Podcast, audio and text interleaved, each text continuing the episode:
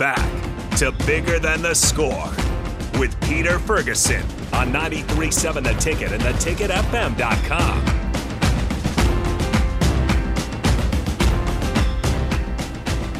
All right, welcome back to 93.7 The Ticket, the Ticket FM on the ticketfm.com. You can also get it on a number of different ways. Uh, the Allo Fiber channel 9951. I keep saying that.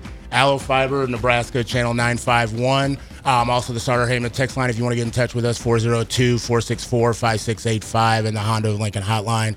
Um, we are joined here. I'm Peter Ferguson with Peter Ferguson BHS. And then also, like I said, on the ones and twos, we've got Harrison and got two great guests here in studio. We kind of um, gave us a little bit of insight on who they are. Um, we've got Xavier, who is a um, scholar over at Lincoln Southwest High School. And then we've got Jesus, who's uh, going to do that senior moment here um, in May, and so got some excitement about that. So we left off. We we heard Xavier some of the things he's involved with with DECA, FBLA, and, and kind of that entrepreneur component. We're going to come back and kind of speak on how you've taken that kind of to the next level. But Jesus, you talked about some of the things that you've been involved in community wise, but also within the school.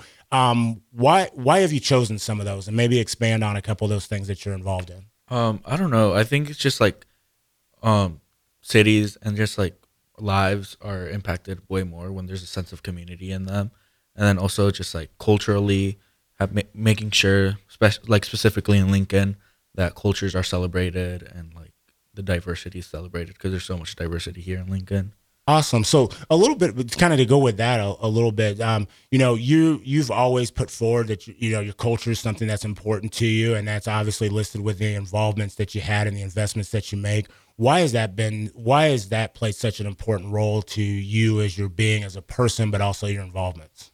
Um, I think just because, like, um, at the Academy Cadre meeting last month, we had an activity where it's like you have your name, your culture your religion, and then it's like which one's more important, like which one would you keep? And I um, selected my culture because my name, my religion, everything comes from my culture. Okay, and and for those that may not know, like I said, it's obviously a radio show. What is your culture, and what's what's one of the pieces about it that you're like, man, you know, if I if something by looking, not by looking at me, but just like I would want people to celebrate this and know this about my culture. Yeah, so I'm Hispanic. I'm from Mexico. I was born in Mexico in Guanajuato. Um, so I don't know, just oh. celebrating that. Okay. All the time. What's the best part? What's the best part? Do you feel about your culture? Um, well, right now, Day of the Dead is coming up. Okay. Um, October October 30th to okay. November 5th, we celebrate, and Guanajuato goes all out. Okay. All out. Uh oh. Uh oh. Uh oh. So what's what's the Day of the Dead for those that don't know, and then what's going all what's going all out for, for um, Jesus? So Day of the Dead is just like celebrating people's like in our lives that have moved on, and like instead of mourning that, just celebrating that. And then there's so much. There's like parades. Okay. Um, you decorate tombs, like make altars with like favorite foods and pictures of like the people, like your loved ones, and music, all of it. Awesome. Food. Awesome. Hey, you, you went back to food. Harris and I like the, the food thing. We're gonna have to come back and ask you about. Oh yeah. Uh, yeah. I remember taking Spanish classes and learning about Day of the Dead, and I was like, man, we missed out. Yeah, yeah our culture like, missed out on that. I like how he reverts. He's like food, food. Yeah, I'm, we're gonna hit you up on that a little bit. Um, hey, something for both of you. Something that um, people wouldn't know just by looking at you. Um, Xavier, what about you? Something that um, people wouldn't know just by looking at you. Um, I mean, they might know this because it's a little obvious, but that I'm half white. Okay. I'm mixed. Okay. And so, you know, how has that played into your life as you kind of, you know, navigated things? Um, how have you celebrated that? And then, you know, what have been some of maybe the challenges that you've experienced um, with that with that component being biracial? Um, I guess one of the challenges has been like as I grew up through schooling, I was kind of seen because I went to primarily like white schools, less okay. diverse schools. I was primarily seen as like oh the Mexican kid or like oh like the diverse kid compared to where everyone else is just like American or white. Okay. And what's been one of the you know some of the, something that you'd celebrate um, as you've you know kind of taken that journey as you've gone on in life? Like celebrate just being mixed. Yeah, yeah, yeah. Um, I wouldn't call it celebrating, but just like kind of indulging in both like both cultures is something I've really enjoyed. Like we go to Seward for the Fourth of July, which is like the Fourth of July city. Oh yeah. And then like on my dad's side, we ha- like I still I get to visit his family and like have all the like cultural foods and stuff. And so I really just like enjoying both sides of it. Awesome, awesome, and celebrating both aspects of things um, is something that's um, great to be able to do. Um, you know, you, you talked about why culture is important in your life. Um, something what brings what brings you joy, and I'm gonna start with you, Xavier. What's something that brings you true, true happiness and joy? I think just like working hard and then that paying off is something that just like really gets me excited because it's like all of it's been worth it for this point. Mm, mm, like that, like that. What about you, Jesus? Uh, my family and my friends, just always. Okay, okay. Families and friends. I love, I love that. Any specific member of your family? You know, we all have that individual, is like maybe that uncle or that sister or something. When we all get together and they do some stuff, and you're like, okay, I can't wait to see Uncle Buddy. Honestly, I would say my mom.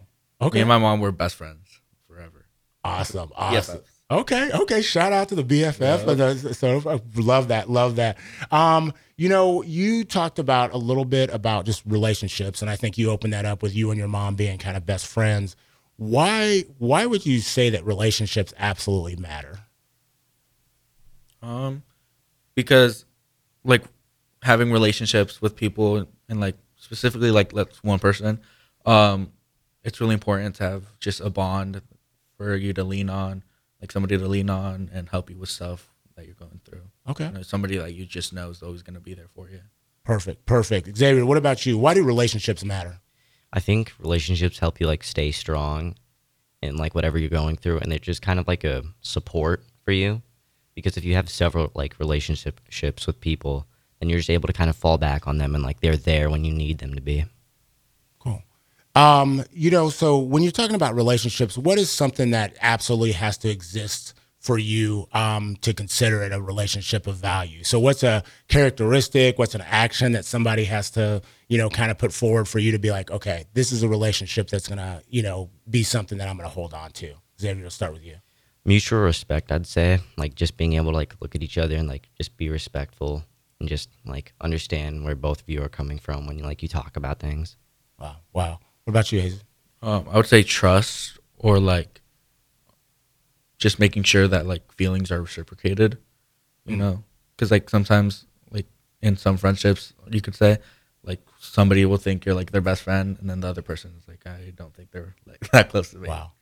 I, I, like to always say something that you know is, is mutually beneficial, and it doesn't mean that always everybody's going to gain you know gain financial wealth off it or something. You know they're going to do something, but you just know that there's a mutual benefit, and that might look different for each party, but both parties understand. Both parties understand that. Um, talk about like a little bit um, you both are a little different situations in your schooling.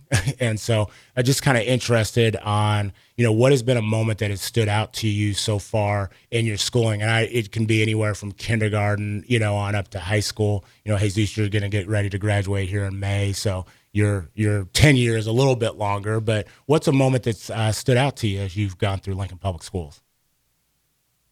You can go first.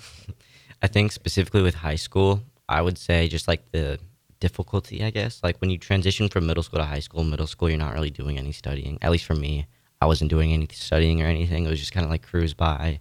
I do good and stuff. And then when I came to high school, it was like, okay, now I actually need to like pay attention to my classes. I need to actually try and apply myself to actually like do good, which is what I wanted, which is what I want to do. You just blew, you just blew the cover off every middle schooler in the city of like when they came home. I got so much homework to do, mom.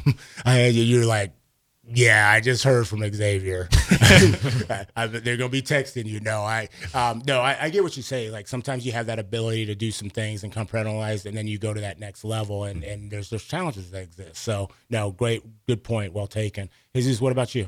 Um, so I did the eighth grade to freshman year COVID. Oh, year. okay. You know, okay. I did that transition during COVID, and just like the shock when like I started going into my freshman year, and it's like this is way different. I think that like really impacted my life.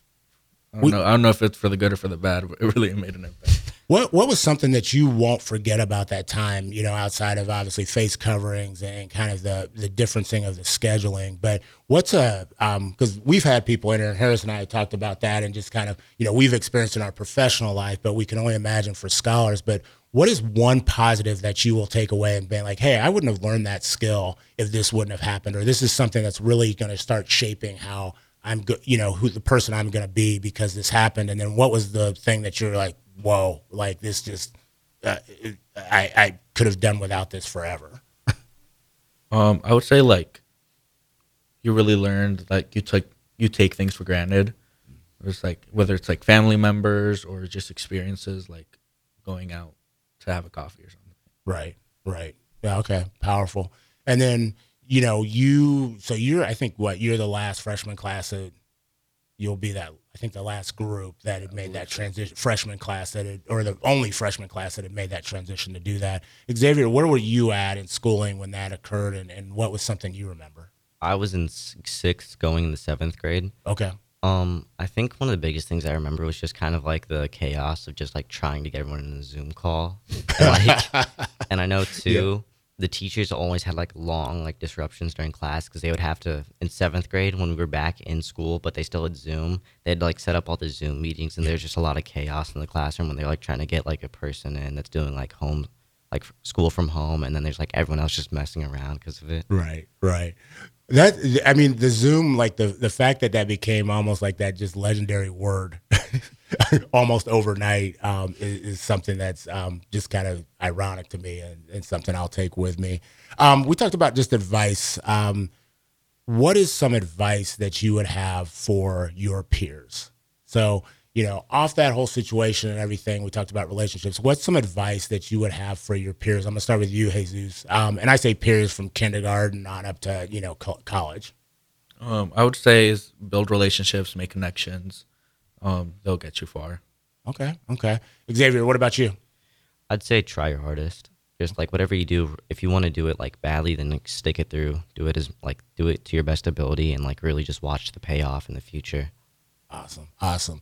So we're going to take another quick break, but then when we come back, we're going to expand on why we've got what your mom said do not put your shoes on the table. Um, and we're also going to have Jesus talk about what are some future plans and aspirations that he has as he's going forward in his life. You're on 93.7 The Ticket, bigger than the score. This is Peter Ferguson with Peter Ferguson BHS LLC.